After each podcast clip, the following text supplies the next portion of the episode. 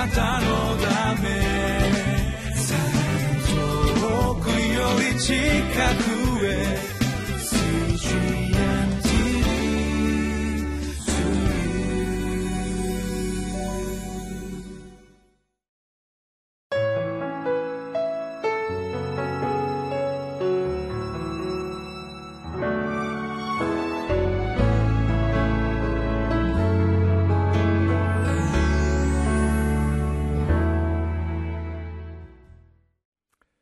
皆さんこんにちは。リビングライフの時間です。今日3月15日はひばりが丘バイブルチャーチの野田勝利がご一緒させていただきます。私が好きな賛美の話をしたいと思いますがアメリカで作られましたクリスチャンコンテンポラリーミュージックの中でレイ・ボルツという方が作られた「Thank you ありがとう」という賛美があります。これは80 1980年代にヒットした曲でしょうか古い曲ですけど、えー、とても私が好きな歌です。これは少し、えー、変わった歌詞の内容でありましてある人が夢幻の中で天国に行くというそのような情景が歌われています。えー、ある人が、え天国に神様に連れられてイエス様に連れられて、え行ったということであります。そこには非常に美しい場所がたくさんあって、まあ、その辺りをこううろうろして感動している時にえ向こうの方から一人の男性が近づいてきて私のことをご存知ですか？と聞くのです、え知りませんと言うと実は、え私はあなたの教会学校の生徒だったんです、え私が8歳の時にあなたのクラスにいました。あそうだったんですか？分かりませんでした。あなたはあの時いつも教会学校の子供たちのためによくしてくださいました。そしてクラスにみんなが集まってくる前に早く行っていつも子供たちの名前を挙げて祈ってくれていましたね。私はたまたまある時早く行ってあなたが自分たちのために祈ってくださっている先生として祈ってくださっている姿を見て感動してその時にイエス様を信じて受け入れて救われたんですよ、えー、そういう会話がこの歌詞の中で他にもなされていくのであります。要するにこの地上ではよくわからないのですけども天国に行った時に私たちが誰かのためにした愛の行動やさまざまな行為が評価され覚えられてまたそこに神様がフォーカスを当ててくださるということがこの歌詞の中で書かれていてですねえー、Thank you for giving to the Lord って言ってですね、えー、主のために捧げてくださって与えてくれてありがとうございます。そのように歌われている素晴らしい歌詞でありました。今日はこのメッセージの中でマタイによる福音書25章31節から46節を見ていきますがまさにこの世で私たちが誰かのためにしたことがいつか神様によって正しく評価される時が来る。今日は兄弟の弱さを満たすことが主に仕える生き方です。そのようにこの箇所を通して学んでいきたいと思います。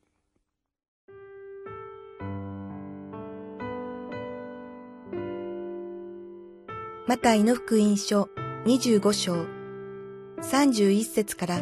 46節人の子がその栄光を帯びてすべての見つかいたちを伴ってくるとき、人の子はその栄光の位につきます。そしてすべての国々の民がその見舞いに集められます。彼は羊飼いが羊とヤギとを分けるように、彼らをより分け、羊を自分の右に、ヤギを左に置きます。そうして王は、その右にいる者たちに言います。さあ、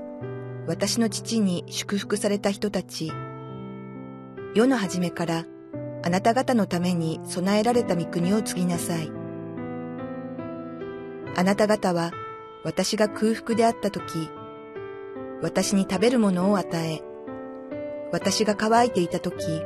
私に飲ませ、私が旅人であった時、私に宿を貸し、私が裸の時、私に着るものを与え、私が病気をした時、私を見舞い、私が牢にいた時、私を訪ねてくれたからです。すると、その正しい人たちは答えて言います。主よ、いつ私たちはあなたが空腹なのを見て食べるものを差し上げ、乾いておられるのを見て飲ませてあげましたか？いつあなたが旅をしておられる時に泊まらせてあげ、裸なのを見て着るものを差し上げましたか？また、いつ私たちはあなたのご病気やあなたが牢におられるのを見てお尋ねしましたか？すると王は彼らに答えて言います。誠にあなた方に告げます。あなた方がこれらの私の兄弟たち、しかも最も小さい者たちの一人にしたのは私にしたのです。それから王はまたその左にいる者たちに言います。呪われた者ども、私から離れて悪魔とその使いたちのために用意された永遠の日に入れ。お前たちは私が空腹であった時、食べるものをくれず、乾いていた時にも飲ませず、私が旅人であった時にも泊まらせず、裸であった時にも着るものをくれず、病気の時や牢にいた時にも尋ねてくれなかった。その時、彼らも答えて言います。主よ、いつ私たちはあなたが空腹であり、乾き、旅をし、裸であり、病気をし、牢におられるのを見て、お世話をしなかったのでしょうか。すると、王は彼らに答えて言います。誠にお前たちに告げます。お前たちがこの最も小さい者たちの一人にしなかったのは、私にしなかったのです。こうして、この人たちは永遠の刑罰に入り、正しい人たちは永遠の命に入るのです。それでは今日お読みした箇所から共に学んでいきたいと思います、えーこの箇所はとても不思議なような箇所であります。いつかイエス様が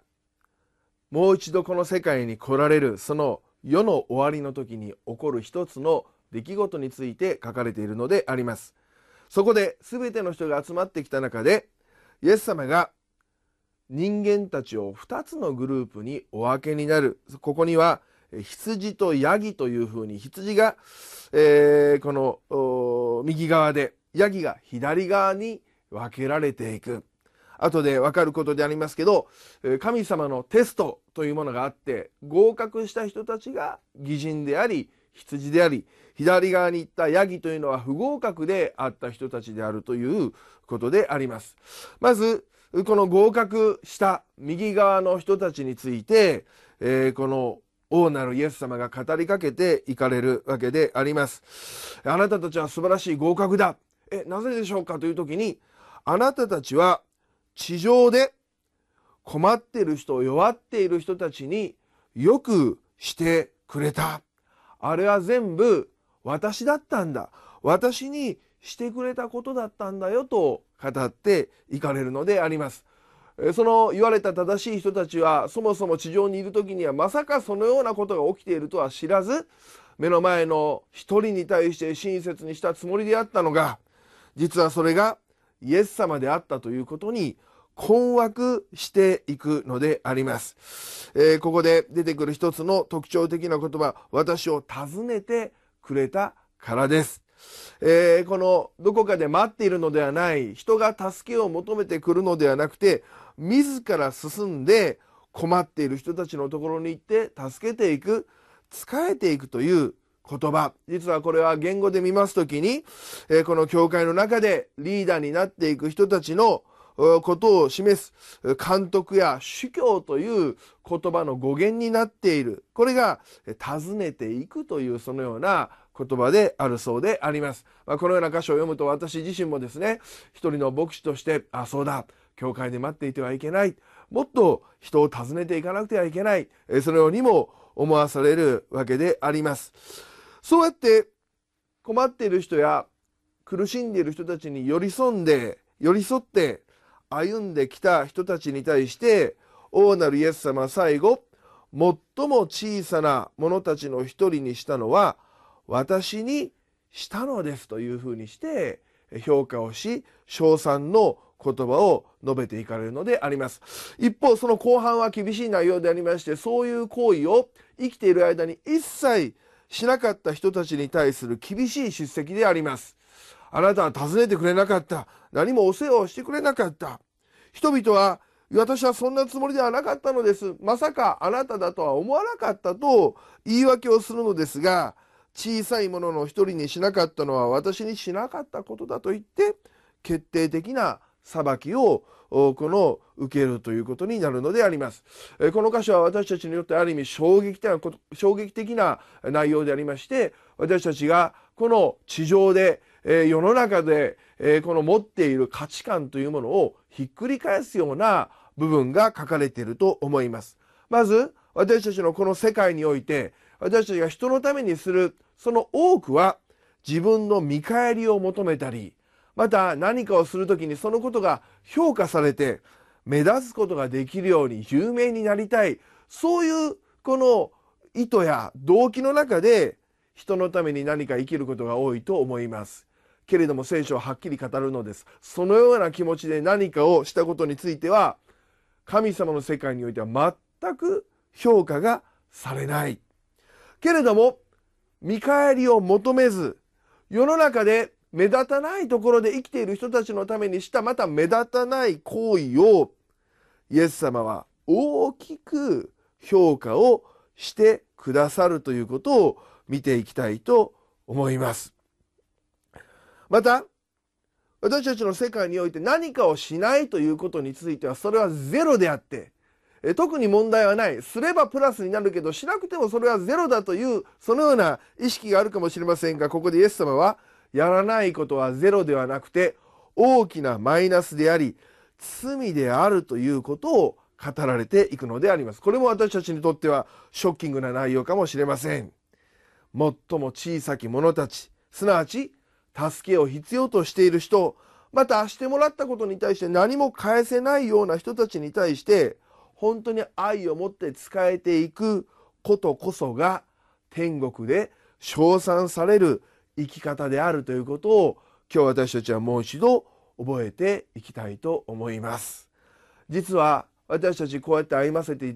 ただいておりますクリスチャンとして歩ませていただいているのですが私たち全てのものが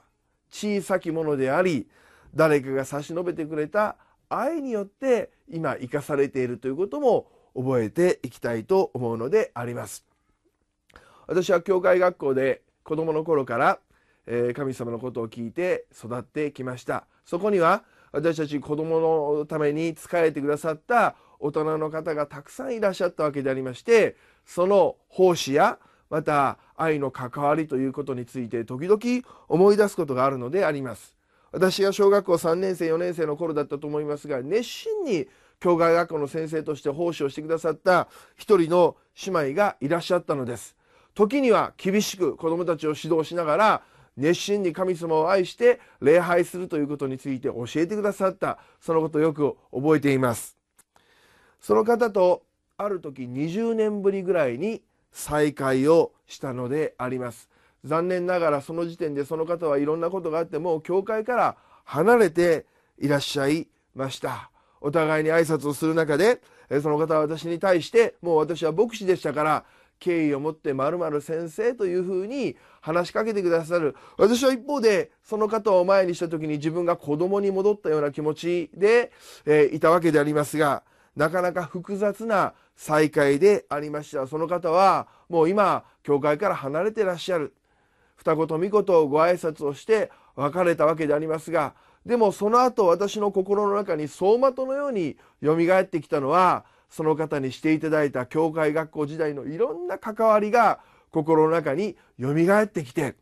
はっきり自覚したことはこの一人の姉妹が小さきものであった子供であった私に対してしてくださった愛は私の中にしっかり残っているし教えてくださったことは今なお私の中に息づいている。そしてその方のために祈りました。今は落ち込んでいらっしゃるかもしれない。でもこの方が小さき者のためにしてくださった一つ一つの行為は必ず天国で覚えられていてこの方はいつかそのことを神様の前に評価される時が来るのだ。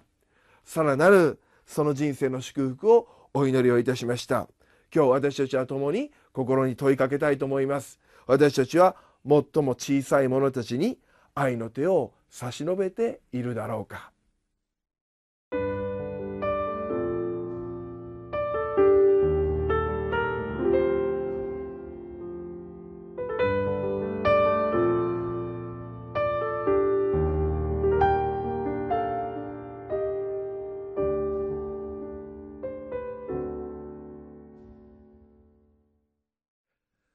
昨年12月の半ばに私たちの教会のメンバーの一人であったフィリピン人の女性が天に召されました。まだ50代であって私たちは驚いたのですが日本で日本人のご主人と結婚なさって生活をしていましたがこのフィリピンにクリスマスに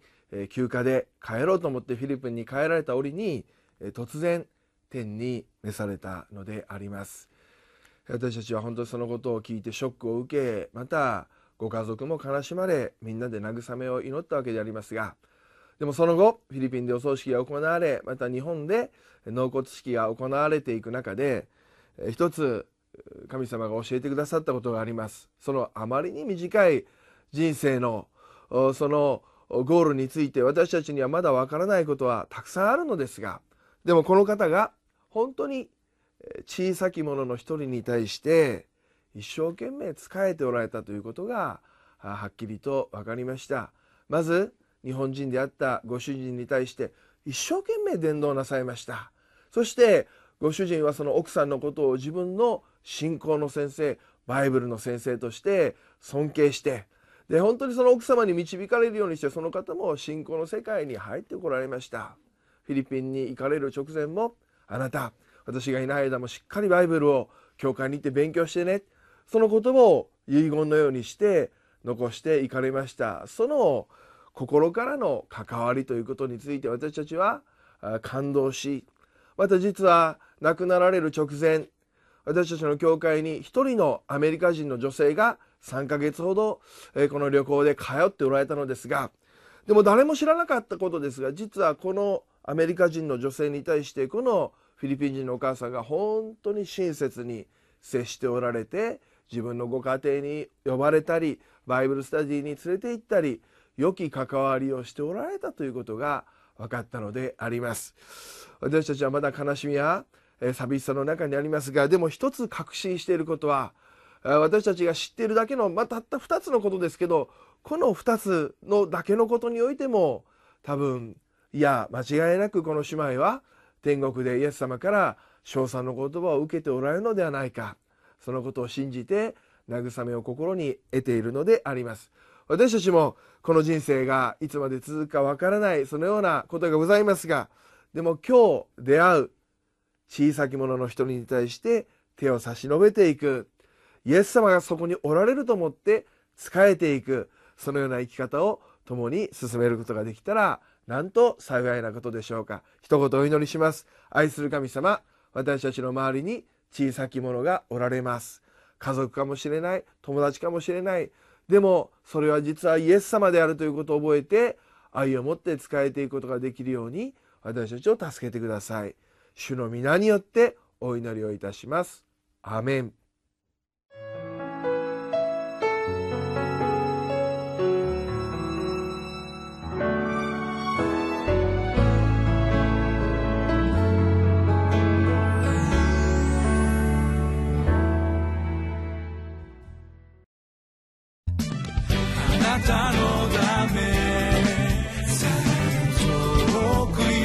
遠くより近くへ